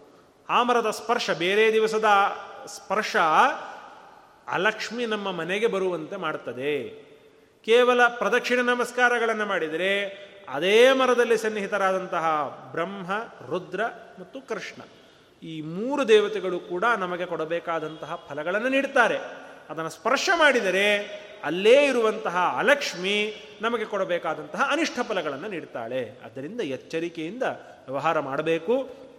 ಶನಿವಾರ ಒಂದು ದಿವಸ ಬಿಟ್ಟು ಬೇರೆ ದಿವಸ ಅಶ್ವತ್ಥದ ಸ್ಪರ್ಶನ ಇದು ನಿಷಿದ್ಧ ಅಂತ ನಿರೂಪಣೆ ಮಾಡ್ತಾರೆ. ಹಾಗಿದ್ರೆ ಶನಿವಾರದ ದಿವಸ ಮಾತ್ರ ಅಶ್ವತ್ಥದ ಸ್ಪರ್ಶನ ಅಂತಾಯಿತು ಯಾಕೆ? ಶನಿವಾರ ಮಾತ್ರ ಯಾಕೆ ಸ್ಪರ್ಶ ಮಾಡಬೇಕು? ಅದಕ್ಕೂ ಒಂದು ಪ್ರಸಂಗವನ್ನು ಪುರಾಣ ನಿರೂಪಣೆ ಮಾಡ್ತದೆ. ಶನಿವಾರ ಮಾತ್ರ ಯಾಕೆ ಸ್ಪರ್ಶ ಮಾಡಬೇಕು ಅಂತ. ಅದನ್ನು ಬ್ರಹ್ಮಪುರಾಣ ನಿರೂಪಣೆ ಮಾಡಿದೆ. ಹಿಂದೆ ಈ ವಿಂಧ್ಯ ಪರ್ವತ, ಅದು ಹಿಂದೆ ಪರ್ವತಗಳಿಗೆ ರೆಕ್ಕೆ ಇತ್ತು. ಆ ಅವುಗಳು ದಿನೇ ದಿನೇ ದಿನೇ ದಿನೇ ಬೆಳೀತಾ ಇದ್ವು. ಮನುಷ್ಯರು ಚಿಕ್ಕ ಹುಡುಗನಿಂದ ದೊಡ್ಡ ಮನುಷ್ಯರಾಗಿ ನಾವು ಬೆಳಿತೇವಲ್ಲ, ಹಾಗೆ ಪರ್ವತಗಳು ಕೂಡ ಬೆಳೀತಾ ಇದ್ವು. ಹಾಗೆ ವಿಂಧ್ಯ ಪರ್ವತವು ಕೂಡ ಪ್ರತಿನಿತ್ಯ ಒಂದಿಷ್ಟು ಅಂಗುಲ ಅಂತ ಬೆಳೀತಾ ಇತ್ತಂತೆ. ಬೆಳೀತಾ ಬೆಳೀತಾ ಅದು ಎಷ್ಟು ತೊಂದರೆ ಆಗಲಿಕ್ಕೆ ಪ್ರಾರಂಭ ಆಯಿತು ಅಂತಂದರೆ ಅದರ ಬೆಳವಣಿಗೆ ಸೂರ್ಯಚಂದ್ರರ ಸೂರ್ಯಚಂದ್ರರು ಮೇರು ಪರ್ವತದ ಸುತ್ತ ಸುತ್ತಾ ಇರ್ತಾರೆ. ಆ ಸೂರ್ಯಚಂದ್ರರ ಗಮನಕ್ಕೆ ತೊಂದರೆ ಆಗಲಿಕ್ಕೆ ಪ್ರಾರಂಭ ಆಯಿತು ವಿಂಧ್ಯ ಪರ್ವತದ ಬೆಳವಣಿಗೆ. ಮೇರು ಪರ್ವತಕ್ಕಿಂತಲೂ ಹೆಚ್ಚಾಗಿ ವಿಂಧ್ಯ ಪರ್ವತ ಬೆಳಿಲಿಕ್ಕೆ ಪ್ರಾರಂಭ ಆಯಿತು. ಅದು ಮೇರು ಪರ್ವತಕ್ಕಿಂತಲೂ ಎತ್ತರ ಬೆಳೆದಾಗ ಸೂರ್ಯಚಂದ್ರರ ನಡೆ ತೊಂದರೆಗೆ ಸಿಕ್ಕಿತು. ಆದ್ದರಿಂದ ಎಲ್ಲ ಋಷಿಗಳು ಕೂಡ ಸೂರ್ಯ ಮತ್ತು ಚಂದ್ರರ ಬೆಳಕು ಬರದೇ ಹೋದರೆ ಋಷಿಗಳ ಯಜ್ಞ ಯಾಗಗಳು ಹೇಗೆ ನಡೀತಾವೆ? ಆದ್ದರಿಂದ ಋಷಿಗಳೆಲ್ಲರಿಗೂ ಕೂಡ ಅದರಿಂದ ತೊಂದರೆ ಆಗಲಿಕ್ಕೆ ಪ್ರಾರಂಭ ಆಯಿತು. ಆಗ ಎಲ್ಲ ಋಷಿಗಳು ಕೂಡ ಈ ಇದೊಂದು ದೇವ ಕಾರ್ಯ ವಿಂಧ್ಯ ಪರ್ವತದ ಬೆಳವಣಿಗೆಯನ್ನು ನಿಲ್ಲಿಸಬೇಕು. ಅದನ್ನು ನಿಲ್ಲಿಸಬೇಕಾದ್ರೆ ಅದಕ್ಕೆ ಯೋಗ್ಯರಾದ ಒಬ್ಬ ವ್ಯಕ್ತಿಯನ್ನೇ ಕಾಣಬೇಕು. ಯಾರು ಆ ಯೋಗ್ಯರಾದ ವ್ಯಕ್ತಿ ಅಂತ ವಿಚಾರ ಮಾಡ್ತಾ ಮಾಡ್ತಾ ವಿಂಧ್ಯ ಪರ್ವತದ ಉತ್ತರ, ಉತ್ತರದ ದಿಕ್ಕಿನಲ್ಲಿ ಇದ್ದಂತಹ ಅಗಸ್ತ್ಯರ ಆಶ್ರಮಕ್ಕೆ ಬರ್ತಾರೆ ಎಲ್ಲ ಋಷಿಗಳು ಕೂಡ.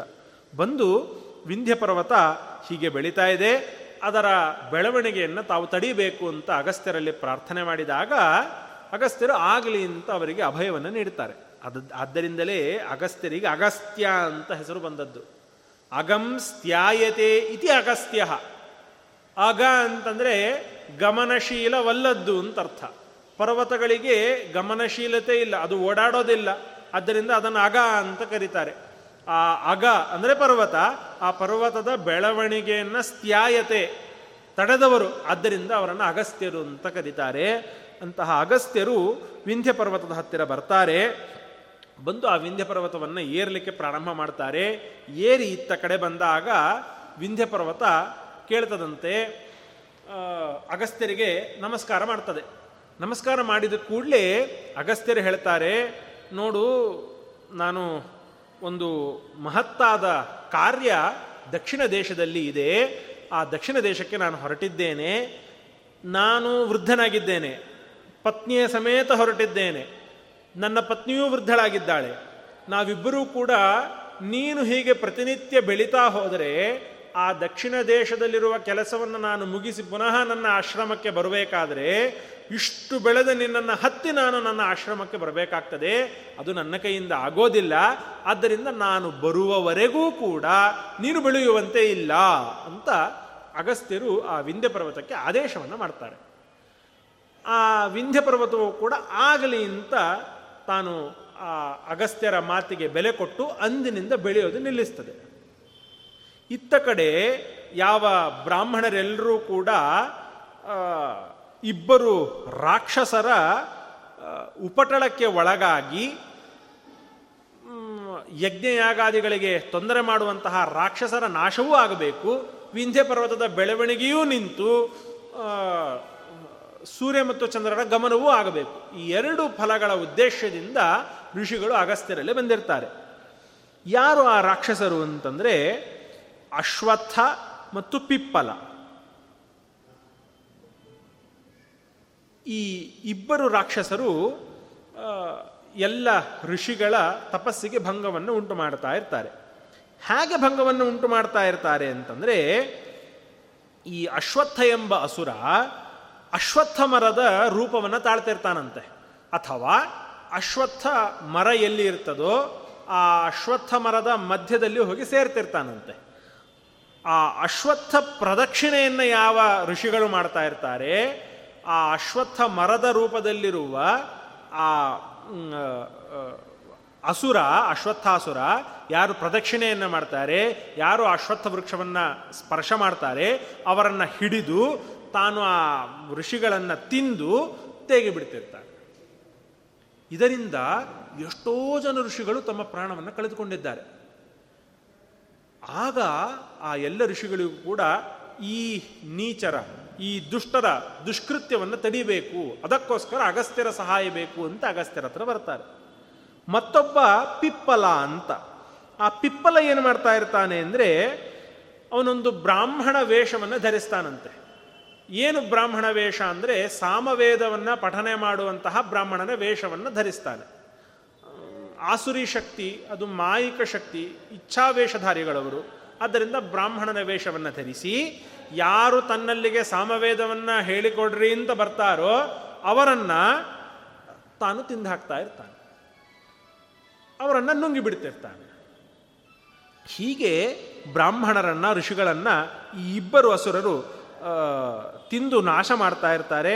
ಆಗ ಅಗಸ್ತ್ಯರು ಬರ್ತಾರೆ, ಬಂದು ಗೋಮತಿ ನದಿ ತೀರಕ್ಕೆ ಬರ್ತಾರಂತೆ. ಅಲ್ಲಿಂದ ಉತ್ತರದಿಂದ ಗೋಮತಿ ನದಿ ತೀರಕ್ಕೆ ಬರ್ತಾರೆ. ಅಶ್ ಅಗಸ್ತ್ಯರು. ಅಲ್ಲಿ ಸೂರ್ಯನ ಪುತ್ರನಾದಂತಹ ಶನಿದೇವ ತಪಸ್ಸನ್ನು ಮಾಡ್ತಾ ಕೂತಿರ್ತಾನೆ. ಅಗಸ್ತ್ಯರು ತಾವು ಈ ಕೆಲಸವನ್ನು ಮಾಡೋದಿಲ್ಲ. ಶನಿದೇವನಿಂದ ಈ ಕೆಲಸವನ್ನು ಮಾಡಿಸ್ತಾರಂತೆ. ಬಂದು ಶನಿದೇವನ ಹತ್ರ ಹೇಳ್ತಾರೆ, ಹೀಗೆ ಇಬ್ಬರು ರಾಕ್ಷಸರು ಲೋಕಕಂಟಕರಾಗಿದ್ದಾರೆ, ಅವರ ಸಂಹಾರ ನಡಿಬೇಕು, ಅದಕ್ಕೆ ನಿನ್ನ ಸಹಾಯ ಬೇಕು, ನೀನು ಈ ಕೆಲಸವನ್ನು ಮಾಡಿಕೊಡಬೇಕು ಅಂತ ಅಗಸ್ತ್ಯರು ಹೇಳ್ತಾರೆ. ಆಗ ಶನಿದೇವ ಹೇಳ್ತಾನಂತೆ, ಆಗಲಿ, ನಾನು ಮಾಡ್ತೇನೆ, ಆದರೆ ನಾನೊಂದು ವ್ರತವನ್ನು ತೊಟ್ಟು ಈ ಪ್ರದೇಶಕ್ಕೆ, ಗೋಮತಿ ನದಿ ಪ್ರದೇಶಕ್ಕೆ ಬಂದಿದ್ದೇನೆ, ತಪಸ್ಸನ್ನು ಆಚರಿಸ್ತಾ ಇದ್ದೇನೆ. ನೀವು ಈ ಕೆಲಸವನ್ನು ಹೇಳಿದರೆ ನನ್ನ ತಪಸ್ಸಿಗೆ ವಿಘ್ನ ಬರ್ತದೆ. ಈ ತಪಸ್ಸಿನಿಂದ ನನಗೆ ಸಿಗಬಹುದಾದಂತಹ ಲಾಭ ಅದು ಸಿಗೋದಿಲ್ಲ. ಆದ್ದರಿಂದ ನಾನು ವಿಚಾರ ಮಾಡ್ತಾ ಇದ್ದೇನೆ ಅಂತ ಹೇಳಿದಾಗ ಅಗಸ್ತ್ಯರು ಮತ್ತು ಋಷಿಗಳೆಲ್ಲರೂ ಕೂಡ ಹೇಳ್ತಾರೆ, ನೀನು ಹೆದರಬೇಡ. ನಾವು ಏನು ಇಷ್ಟು ವರ್ಷಗಳ ಕಾಲ ತಪಸ್ಸನ್ನು ಮಾಡಿದ್ದೆ, ಮಾಡಿದ್ದೇವಲ್ಲ, ಆ ಎಲ್ಲ ತಪಸ್ಸನ್ನು ನಿನಗೆ ಧಾರೆ ಎರಿತೇವೆ ನೀನು ಮಾಡಿದ ತಪಸ್ಸು ಯಾವ ಪುಣ್ಯವನ್ನು ನಿನಗೆ ತಂದುಕೊಡ್ತದೋ, ಆ ಪುಣ್ಯ ನಾವು ಮಾಡಿದ ತಪಸ್ಸಿನ ಧಾರೆ ಎರುವಿಕೆಯಿಂದಲೇ ನಿನಗೆ ಆ ಪುಣ್ಯ ಬರ್ತದೆ. ಆದ್ದರಿಂದ ಈ ಕೆಲಸವನ್ನು ನೀನು ಮಾಡು ಅಂತ ಎಲ್ಲರೂ ಕೂಡ ತಮ್ಮ ತಪಸ್ಸನ್ನು ಧಾರೆ ಎರೆದಿದ್ದಾರೆ. ಸರಿ ಅಂತ ಶನಿದೇವ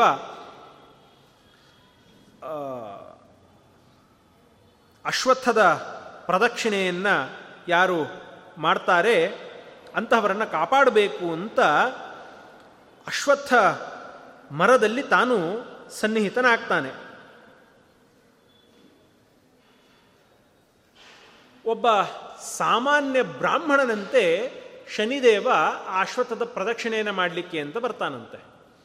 ಆ ರಾಕ್ಷಸರಿಬ್ಬರು ಕೂಡ ಅಶ್ವತ್ಥ ವೃಕ್ಷದಲ್ಲಿ ಇದ್ದಾರೆ. ಅದೇ ಅಶ್ವತ್ಥ ಮರದ ಹತ್ತಿರ ಶನಿದೇವ ಬಂದು ಒಂದು ಬ್ರಾಹ್ಮಣನ ವೇಷವನ್ನು ಧರಿಸಿ ಅಶ್ವತ್ಥದ ಪ್ರದಕ್ಷಿಣೆಯನ್ನು ಹಾಕಿ ಅದನ್ನು ಸ್ಪರ್ಶ ಮಾಡ್ತಾನೆ. ಸ್ಪರ್ಶ ಮಾಡಿದ ಕೂಡಲೇ ಆ ಅಶ್ವತ್ಥಾಸುರ ಶನಿದೇವನನ್ನು ತಿಂದು ಹಾಕ್ತಾನೆ.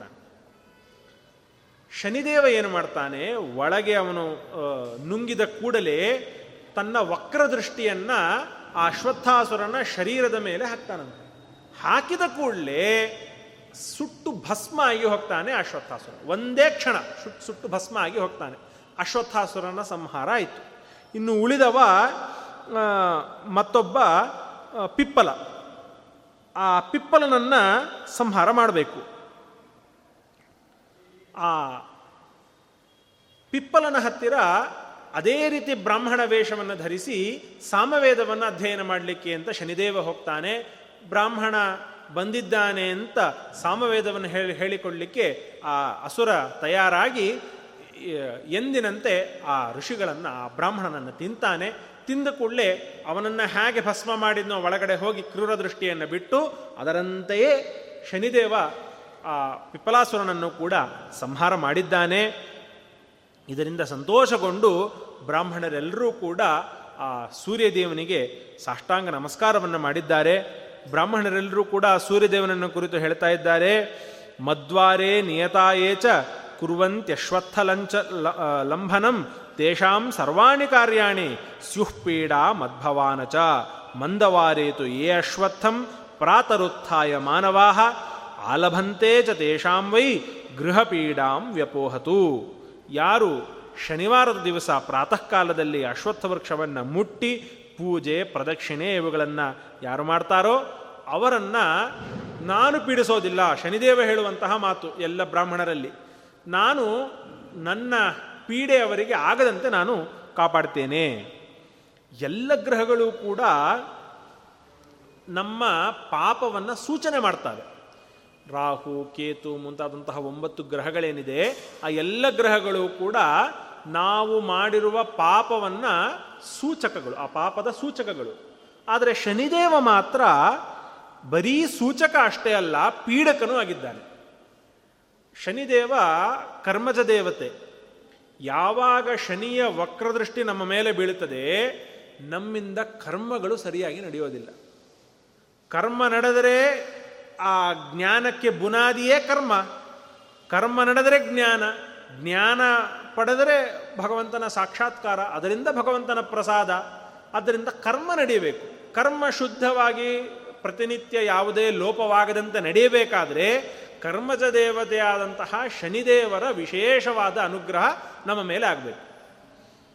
ಯಾವಾಗ ಆಗ್ತದೆ ಅಂತಂದರೆ ಶನಿವಾರದ ದಿವಸ ಅಶ್ವತ್ಥ ಪ್ರದಕ್ಷಿಣೆಯನ್ನು ಮಾಡಿ, ಅಶ್ವತ್ಥವನ್ನು ಸ್ಪರ್ಶ ಮಾಡಿ ಯಾರು ಪ್ರದಕ್ಷಿಣೆಯನ್ನು ಪ್ರದಕ್ಷಿಣೆ ನಮಸ್ಕಾರಗಳನ್ನು ಮಾಡ್ತಾರೆ, ಅವರಿಗೆ ಶನಿದೇವರ ವಿಶೇಷವಾದ ಅನುಗ್ರಹ ಆಗ್ತದೆ. ಇದರಿಂದ ಅವರ ಕರ್ಮಗಳು ಸುಗಮವಾಗಿ ನಡೀತವೆ. ಇದರಿಂದ ಜ್ಞಾನ ಲಾಭ ಆಗ್ತದೆ. ಜ್ಞಾನ ಲಾಭದಿಂದ ಪರಮಾತ್ಮನ ವಿಶೇಷವಾದ ಅಪರೋಕ್ಷ ಜ್ಞಾನ, ಪರಮಾತ್ಮನ ಪ್ರೀತಿಗೆ ಅವರು ಪಾತ್ರರಾಗ್ತಾರೆ. ಆದ್ದರಿಂದ ಶನಿವಾರ ಮಾತ್ರ ಅಶ್ವತ್ಥ ವೃಕ್ಷವನ್ನು ಸ್ಪರ್ಶ ಮಾಡಬಹುದು ಅಂತ ಪುರಾಣ ನಮಗೆ ಈ ಅಶ್ವತ್ಥ ವೃಕ್ಷದ ವಿಶೇಷವಾದ ಪ್ರದಕ್ಷಿಣೆ ಮತ್ತು ನಮಸ್ಕಾರಗಳಿಂದ ಸಿಗುವಂತಹ ಲಾಭವನ್ನು ಪುರಾಣ ನಿರೂಪಣೆ ಮಾಡ್ತದೆ. ನಾಳೆಯ ದಿವಸ ಬಲಿಪಾಡ್ಯಮಿ. ಬಲಿಚಕ್ರವರ್ತಿ ತಾನು ಎಂತಹ ಕಷ್ಟದ ಸಂದರ್ಭದಲ್ಲೂ ಪರಮಾತ್ಮನಿಗೆ ತನ್ನ ಎಲ್ಲ ಸಂಪತ್ತನ್ನು ಕಳೆದುಕೊಂಡಿದ್ದಾನೆ. ತಾನು ಪರಮಾತ್ಮನಿಗೆ ಎದುರು ಮಾತಾಡದೆ, ತಾನೇನು ಪ್ರತಿಜ್ಞೆಯನ್ನು ಮಾಡಿದ್ದ, ಆ ಪ್ರತಿಜ್ಞೆಗೆ ಅನುಗುಣವಾಗಿ ತನ್ನ ಸಮಸ್ತ ಭೂಮಂಡಲವನ್ನೇ, ತನ್ನ ಸಮಸ್ತ ಆಸ್ತಿಯನ್ನು ಒಂದು ಕ್ಷಣ ಮಾತ್ರದಲ್ಲಿ ದಾನ ಮಾಡಿದಂತಹ ಮಹಾವೀರ. ನಾಳೆ ದಿವಸ ವಿಶೇಷವಾಗಿ ಬಲಿಚಕ್ರವರ್ತಿ ತಾನು ಎಲ್ಲರ ಮನೆಗೆ ಬರ್ತಾನಂತೆ. ಆ ಬಲಿಚಕ್ರವರ್ತಿಯನ್ನು ಹೇಗೆ ಪೂಜೆ ಮಾಡಬೇಕು ಮತ್ತು ಯಾವ ರೀತಿಯಾಗಿ ಅವನನ್ನು ಬರಮಾಡಿಕೊಳ್ಳಬೇಕು ಅಂತ ಒಂದು ಐದು ನಿಮಿಷಗಳಲ್ಲಿ ನಿರೂಪಣೆ ಮಾಡ್ತೇನೆ.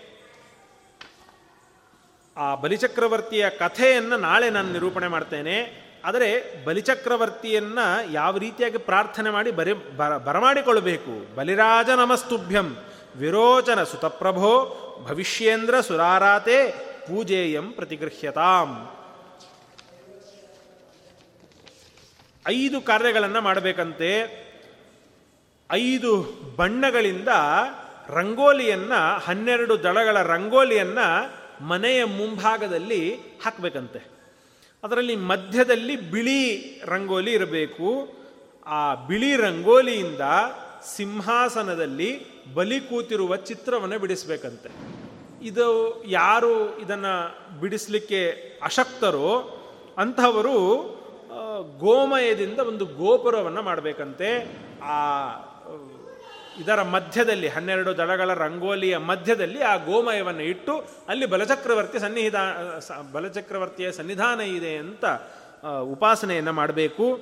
ಬೆಳಿಗ್ಗೆ ನಾವು ಪೂಜೆ ಮಾಡುವಾಗಲೇ ನಿರ್ಮಾಲ್ಯವನ್ನು ತೆಗೆದಿಟ್ಟುಕೊಂಡು, ಆ ನಿರ್ಮಾಲ್ಯದಿಂದಾಗಿ ತುಳಸಿ, ಪುಷ್ಪ ಇವುಗಳನ್ನು ತೆಗೆದುಕೊಂಡು ಬಲಿಗೆ ವಿಶೇಷವಾದ ಪ್ರಾರ್ಥನೆ ಮತ್ತು ತರ್ಪಣಗಳನ್ನು, ಅರ್ಘ್ಯಪಾದ್ಯಾದಿಗಳನ್ನು ಬಲಿಗೆ ನೀಡಬೇಕು. ವಿಶೇಷವಾಗಿ ಅವತ್ತಿನ ದಿವಸ ಬಲಿ ಬಂದರೆ ಪರಮಾತ್ಮನ ಅನುಗ್ರಹ ಆಗ್ತದಂತೆ. ಬಲಿ ನಮ್ಮ ಮನೆಗೆ ಬಂದರೆ ಪರಮಾತ್ಮನ ಅನುಗ್ರಹ ಆಗ್ತದೆ. ಬಲಿಯನ್ನು ಆಧಾರ ಮಾಡಿ ಕರಿಬೇಕು. ಯಾಕೆ? ಪರಮಾತ್ಮನ ಅನುಗ್ರಹ ಬಲಿಯನ್ನು ಕರೆದ್ರಿಂದ ಯಾಕಾಗ್ತದೆ? ಅಂದರೆ ಪರಮಾತ್ಮ ಬಲಿಗೆ ಒಂದು ವಿಶೇಷವಾದ ಅನುಗ್ರಹವನ್ನು ಮಾಡಿದ್ದಾನೆ.